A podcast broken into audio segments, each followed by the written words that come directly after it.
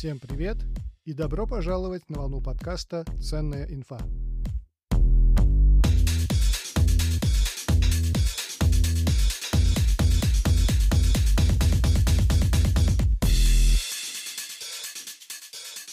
Как обычно, в студии Андрей Байкалов, а вот с другой стороны стола, виртуального, конечно, мы разговариваем по скайпу. Человек весьма необычный. Это Андрей Сафронов, тренер по развитию памяти и мозга. Андрей способен запомнить триста цифр за несколько минут, пятьсот английских слов тоже за пару минут, и это лишь малая часть его способностей. Сегодня будем говорить о секретах запоминания больших объемов информации. Уверен, пригодится студентам и всем, кому хочется прокачать свой мозг. Вы слушаете подкаст «Ценная инфа». Чем человек с суперпамятью, как у вас, отличается от человека с обычной памятью? Обычного...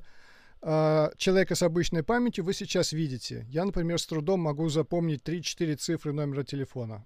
Вот я это знаю по себе. Хороший вопрос. Я бы ответил, наверное, уверенностью и возможностью. Что имею в виду? Например, если мы возьмем человека, который э, работает в компании, в найме.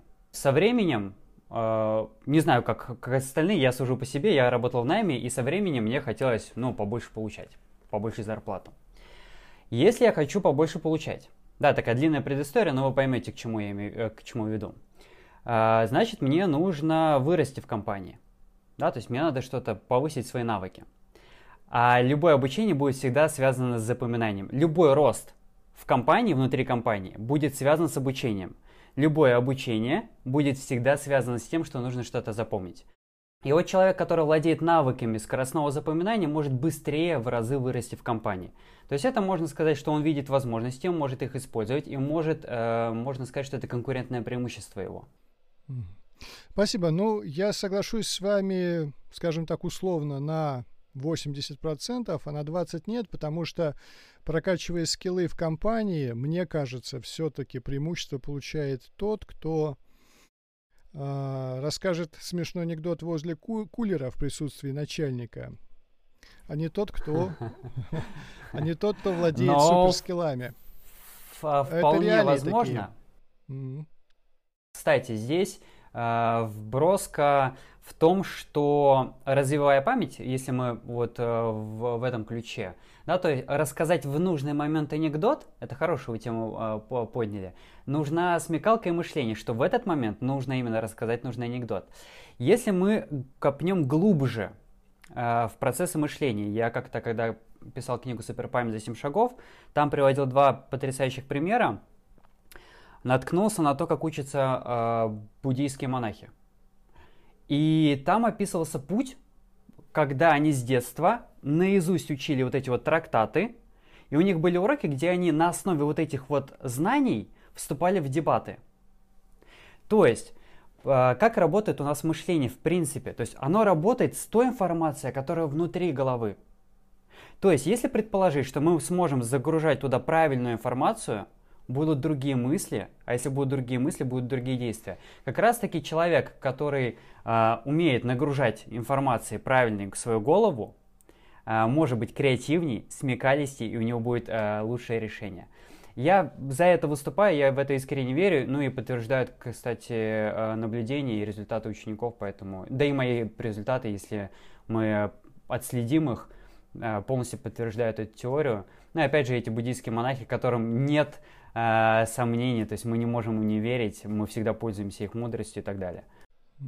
Ну, я согласен. Про буддийских монахов я согласен с этим тезисом. Вопрос э, снова про скиллы, и давайте уже еще раз про буддийских монахов. Вот вы э, насколько подняли свои личные скиллы? Вот вы можете, например, взять и запомнить учебник истории, например? Тоже хороший вопрос, и мне часто, кстати, задают вопрос, как запоминать тексты, и я всегда отвечаю на этот вопрос. Когда мы беремся за какую-то задачу, должна быть цель. И здесь вот учебник «Запомнить историю», например, какая цель? Если это подготовка к экзамену, то там будет определенный список вопросов, и мне не нужно все запоминать из этого учебника.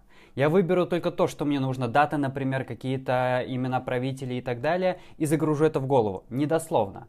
Если вы имеете в виду, и ваш вопрос был заточен по тому, что смогу ли я взять учебник и дословно его запомнить, не проверял. Есть люди, которые наизусть знают Библии, есть люди, которые наизусть знают, я могу ошибиться, но вот на слуху Коран, да, правильно я называю, вот, и пересказывают, там, притом несколько томов, и они пересказывают, значит, возможно.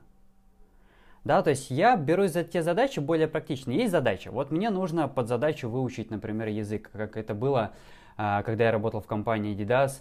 В две тысячи восемнадцатом году мы работали на чемпионате мира, и к нам приезжала команда Англии. Мне не нужно было учить весь язык. Мне нужно было выучить определенный набор слов, который был под тематику, определенные фразы, с которыми я подходил бы к потенциальным покупателям и продавал бы сопутствующий товар, и все. То есть была задача, я это набрал задачу, и в тот день, кстати, напродавал, одним из лучших был продажником, я ходил с корзиной, потому что когда англичане подходили к моим коллегам, они что-то говорили, не понимали, они просто уходили. Я подходил и спрашивал, что вы хотите, и они уже вступали в диалог, и там я помню одной женщине, она подходила от продавца к продавцу, там карта Visa принималась только, а у нее какая-то другая была, мастер-карта или что-то еще. И она просто искала помощь, чтобы ей поменяли карту. Я ее отвел к банкомату, поменяла, и она у меня совершила э, покупку. То есть такие моменты. Опять же, подытожу, что под задачу, если нужно сдать экзамен, конечно, там же история, это очень простой э, предмет в плане того, что там есть даты понятные. То есть там много того, что готового, что нужно просто загрузить в голову. И все. Ну и там что-то можно представить себе, какую-то картинку. Если, например, говоришь о войне, можно представить себе там пушки, выстрелы, крики и так далее. Я пытался учить исторические даты, выписывая их на карточку. У меня были толстые такие стопки, я их тасовал действительно как карты. С одной стороны у меня была только дата, а с другой стороны карточки события. Да? И я, например... О, флеш-карты. Да, да, пытался так учить. Вот. Круто, работает это... Но лучше, если вы используете мнемотехнику, опять же, когда... Но мы к ней сейчас вы... подойдем, мы к ней сейчас подойдем. Да, я все-таки хотел бы еще задать вопрос... наверное, которые тоже очень часто задают новички и которые не уверены в себе, но хотели бы все-таки как-то изменить себя. Вот все-таки в том, что есть такие люди, которые обладают способностью запоминать огромные массивы информации. Это больше природный дар или это упражнения, тренировки, там, и можно себя тоже сделать таким же? Чего больше? В моем случае и в людях, которых я знаю, которые выступают на чемпионатах мира, такие есть. С девяносто первого года они проводятся. Это люди абсолютно со... обычные люди. Притом проводили даже сканирование мозга чемпионов по запоминанию. Мозг их выглядит абсолютно так же, как и мозг обычного человека. Это натренированный навык, и... Одной из моих целей, да, и в две тысячи шестнадцатом году, когда я принимал в проекте «Удивительные люди» участие, я там говорил, что моя цель показать, что это возможно. Я обычный парень, который, ну, у меня своя история, почему я к этому пришел, который смог натренировать свою память. Вот до такого, например, навыка. Да, есть люди, которые еще круче запоминают, чем я. То есть колоду-карту запоминает за двенадцать секунд. Это вообще, это... Любо-дорого смотреть на них, это как это так? Я с открытым ртом смотрю, думаю, господи, что за фокусы такие? Нет, это просто тренировка. Как и спортсмены тренируют свое тело, так и интеллектуальные спортсмены, они тренируют свой мозг. Все тренируемо абсолютно. Вы слушаете подкаст «Ценная инфа». А сейчас минутка рекламы. Представьте, на улице мороз минус двадцать, дикий пронизывающий холод. Вы садитесь в автомобиль, поворачиваете ключ зажигания, а в ответ лишь скрежет и щелкающее реле. Клик, клик, клик. Представили? А может, даже попадали в такие ситуации. Так вот, чтобы это снова не повторилось, купите пускозарядное устройство «Беркут». Размером со смартфон эта коробочка заведет даже в ноль разряженный аккумулятор около двадцати раз. Мой экземпляр называется Беркут джей эс эл пятнадцать тысяч, и я им очень доволен. Лежит в багажнике, достаю, когда нужно, завожу автомобиль и еду. И еще, совсем скоро двадцать третьего февраля, и это намек слушательницам подкаста. Не дарите пену для бритья или носки с танчиками, подарите пускач для автомобиля. Ваш избранник будет на седьмом небе. А теперь возвращаемся в чертоги разума с Андреем Сафроновым. Мы еще не все там исследовали.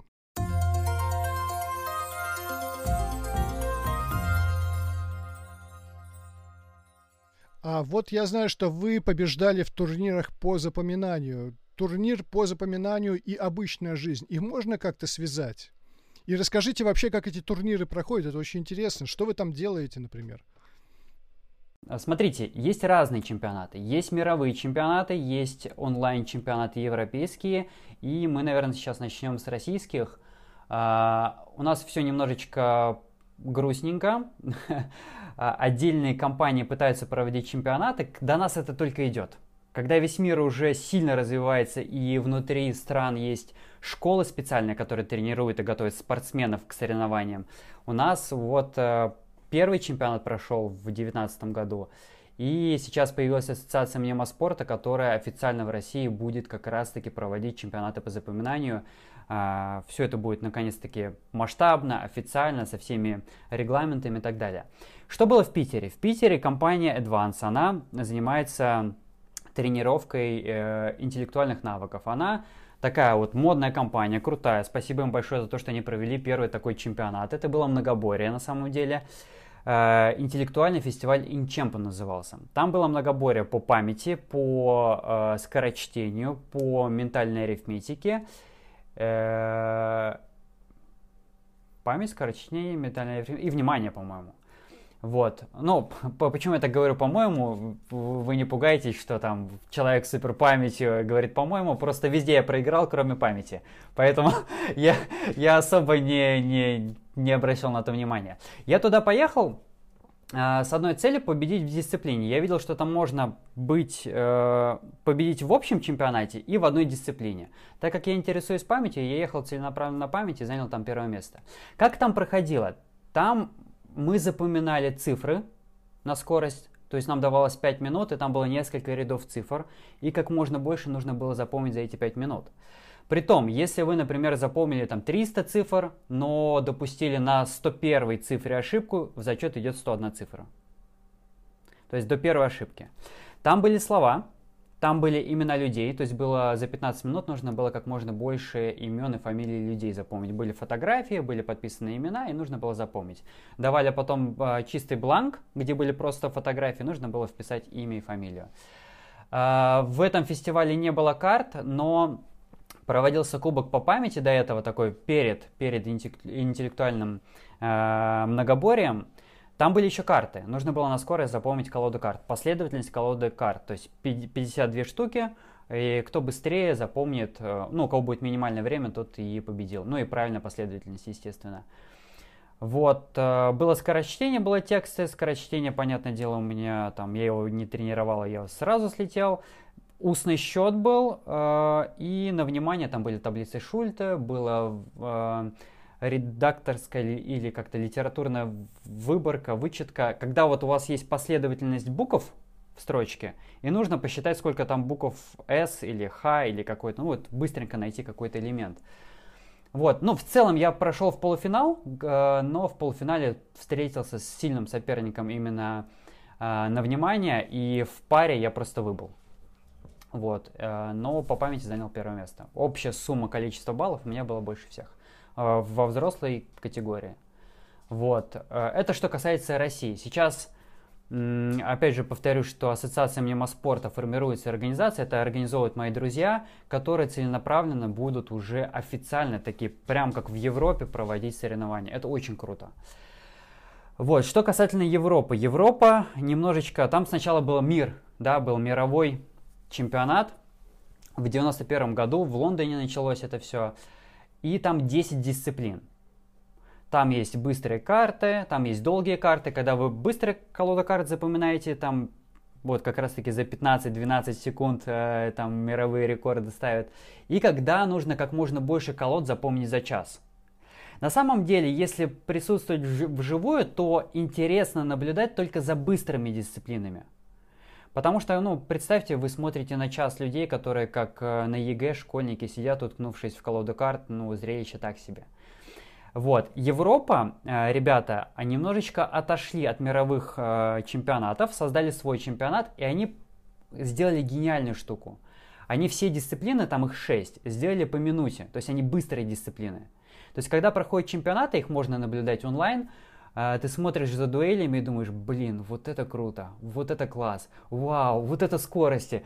А еще когда сейчас мы наблюдали один из сезонов чемпионата, когда бились два чемпиона, действующий и предыдущий, и там такой накал страстей, там э, у од... скорости примерно одинаковые, плюс-минус доли секунды, и когда там действующий чемпион ошибается в одной циферке, и за две секунды до конца финального свистка, грубо говоря, он ее исправляет, и все в шоке, и такой прилив, и... ну, это не описать словами, это нужно видеть.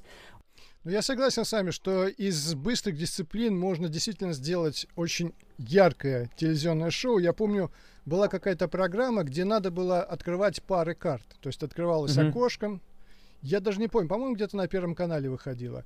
И было некое сопереживание, когда ты запомнил чуть-чуть больше, чем участник mm-hmm. программы, и ты видишь, что он неправильно открывает, ты хочешь ему помочь, но не можешь. Да, да, но да. В любом случае, тот, та самая магия сопереживания, она возможна. И мне кажется, такие программы э, были бы очень популярны.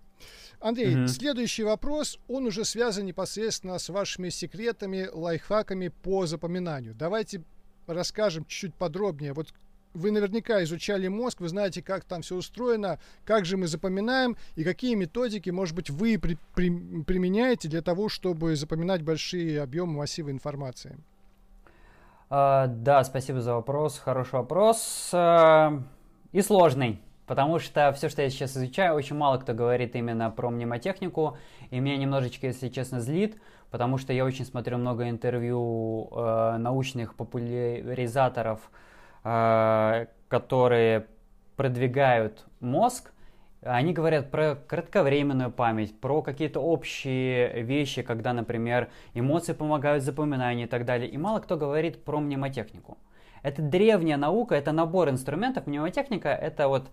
как пишет Википедия, набор инструментов, который облегчает запоминание. Основная суть мнемотехники — это в том, что мы запоминаем все через картинки.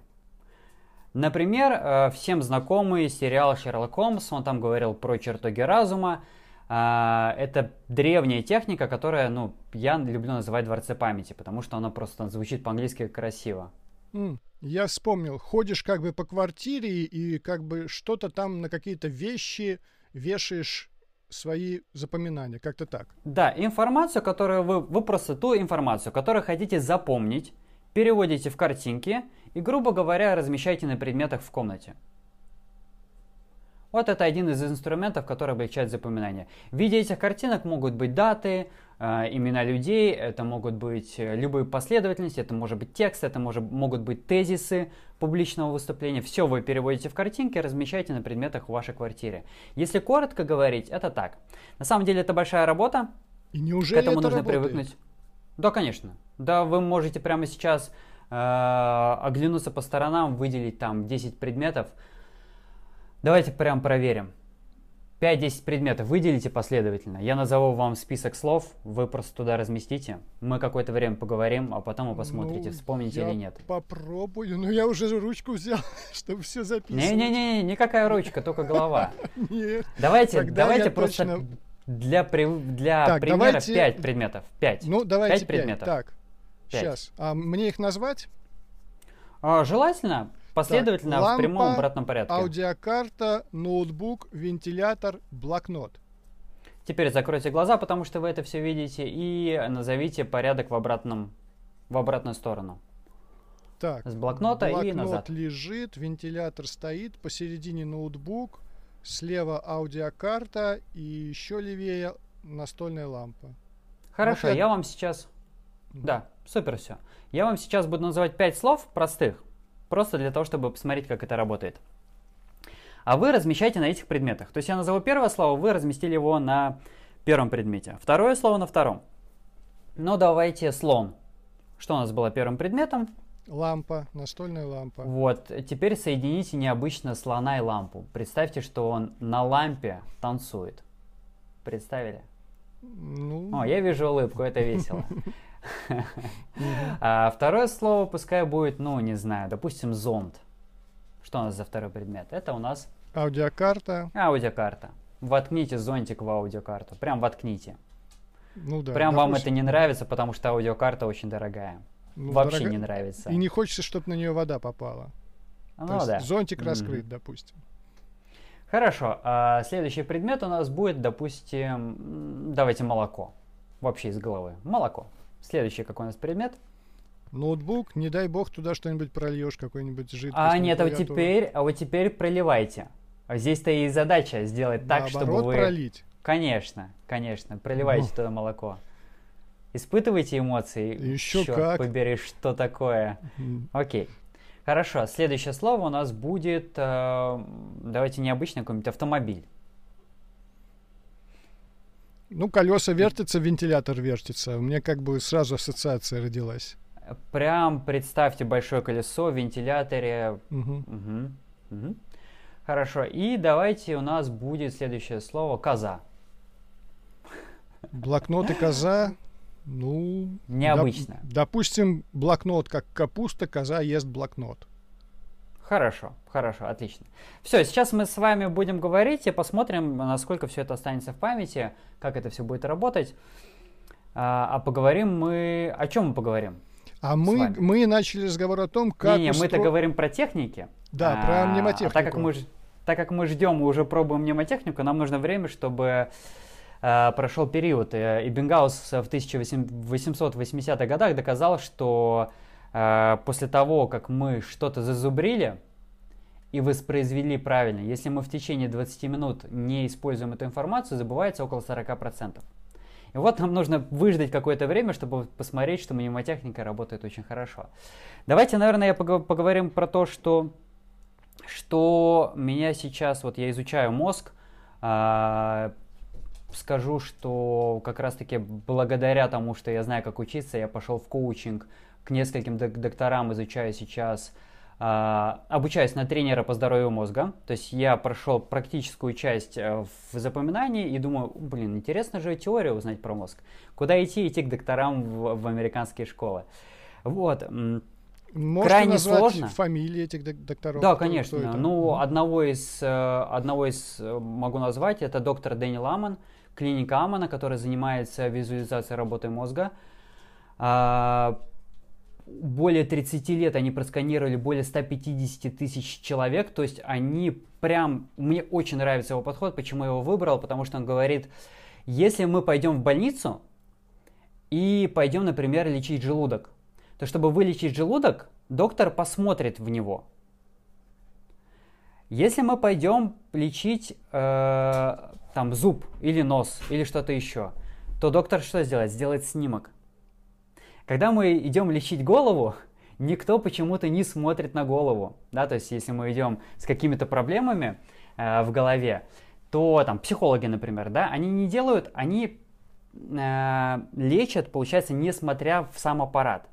И они при- приводили пример, что э, люди с одинаковыми симптомами э, нужно лечить по-разному. То есть они сканировали их мозг и говорят, что этого ну- нужно лечить вот так, хотя он жалуется на, на одну, они жалуются на одну и ту же проблему. А вот этого нужно лечить вообще кардинально противоположным способом, потому что они увидели, как работает мозг. Это очень интересно мне показалось, я захотел в это углубиться, и фантастические э, для себя открытия, ну я вообще мало что знал до этого.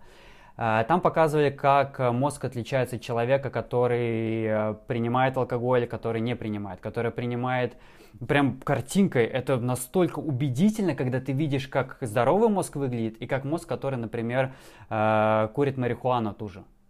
Это просто, это очень убедительно, что ты, не-не-не, я как бы, я за здоровый мозг, потому что он выглядит красиво, по крайней мере.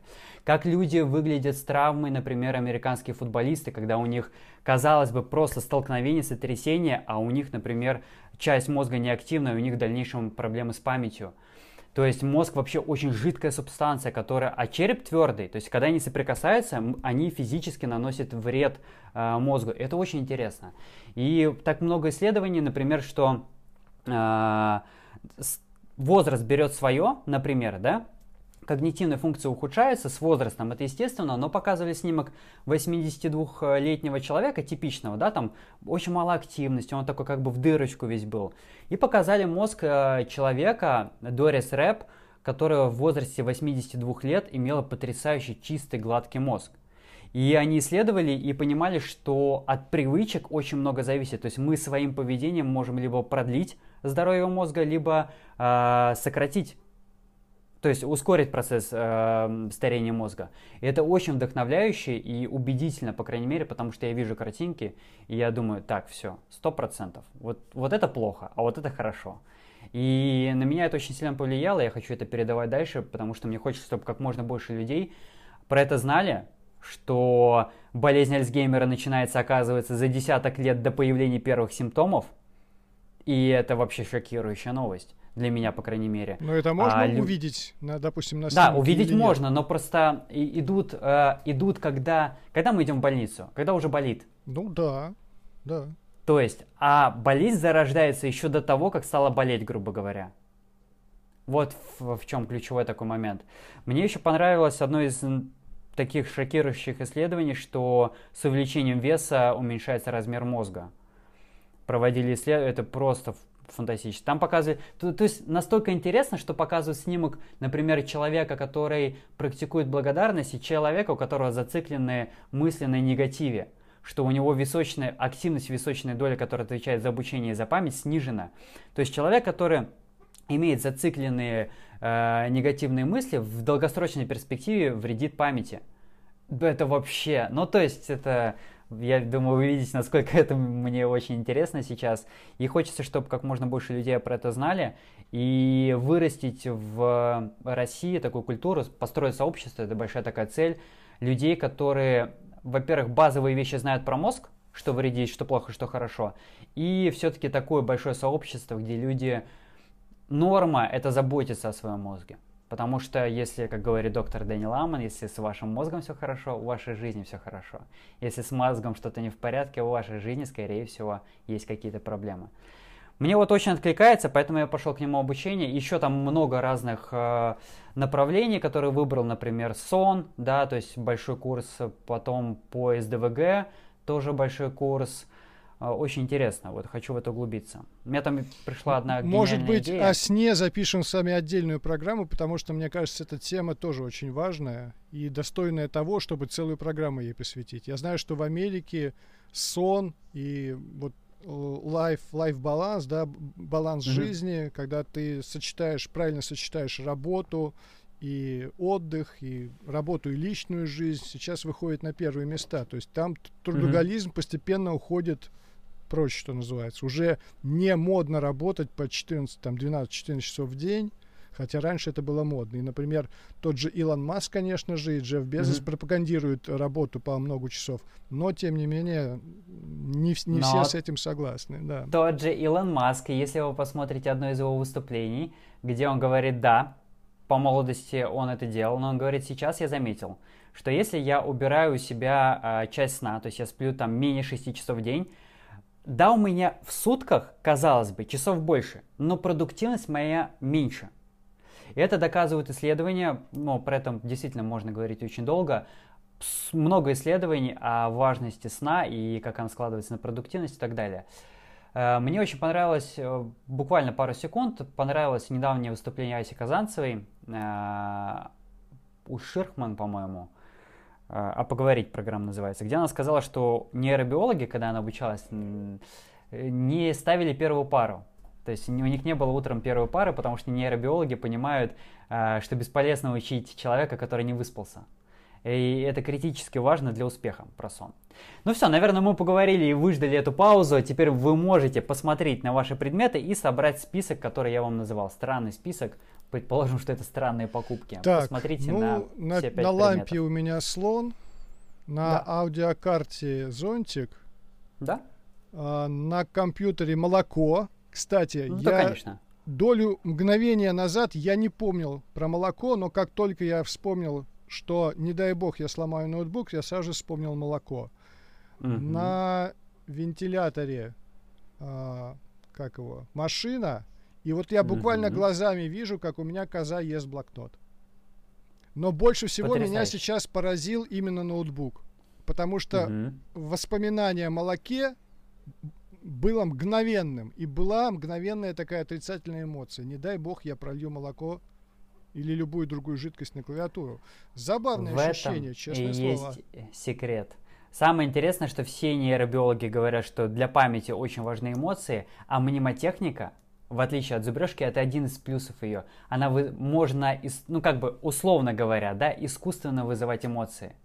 Мы все-таки и запомнили то, что хотели запомнить, вызвав не только образ, да, что, с чем очень хорошо работает наш мозг, но и эмоцию.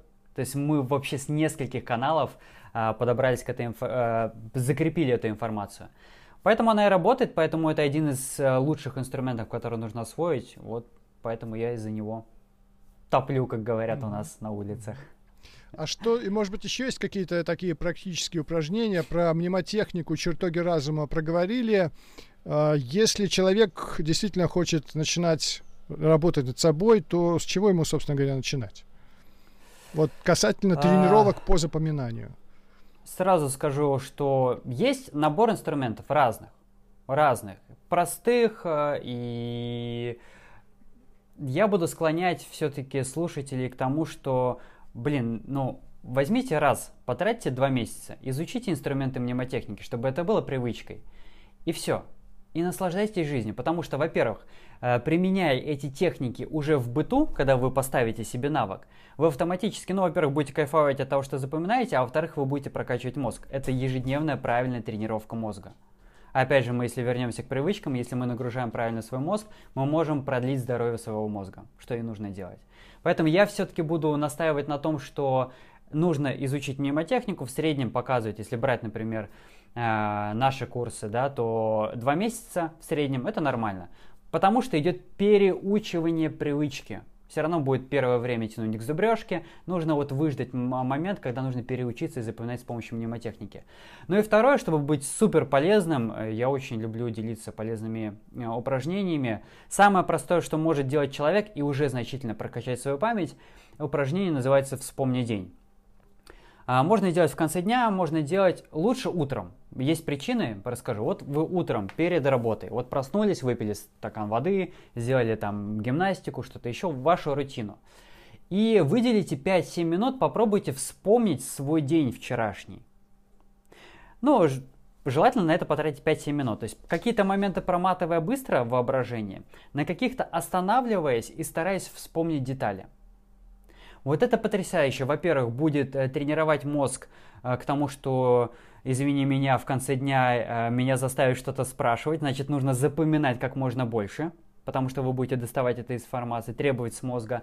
А во-вторых, по исследованиям японских, по исследованиям японских ученых, мозг приходит в ресурсное состояние спустя два часа после пробуждения. Но если делать это упражнение, можно разогнать его, это как зарядка утром для тела, и прийти в это ресурсное состояние в два раза быстрее. Проверял, бодрит потрясающе. То есть можно утром убить двух зайцев, как говорится, и прокачать мозг, и прокачать свою память, и взбодриться, и наполниться энергией. Упражнение называется «Вспомни день». На этом все. Я благодарю Андрея Сафронова за интересную беседу. Друзья, подписывайтесь на подкаст. Не забудьте ставить лайки и отзывы в Apple Podcast.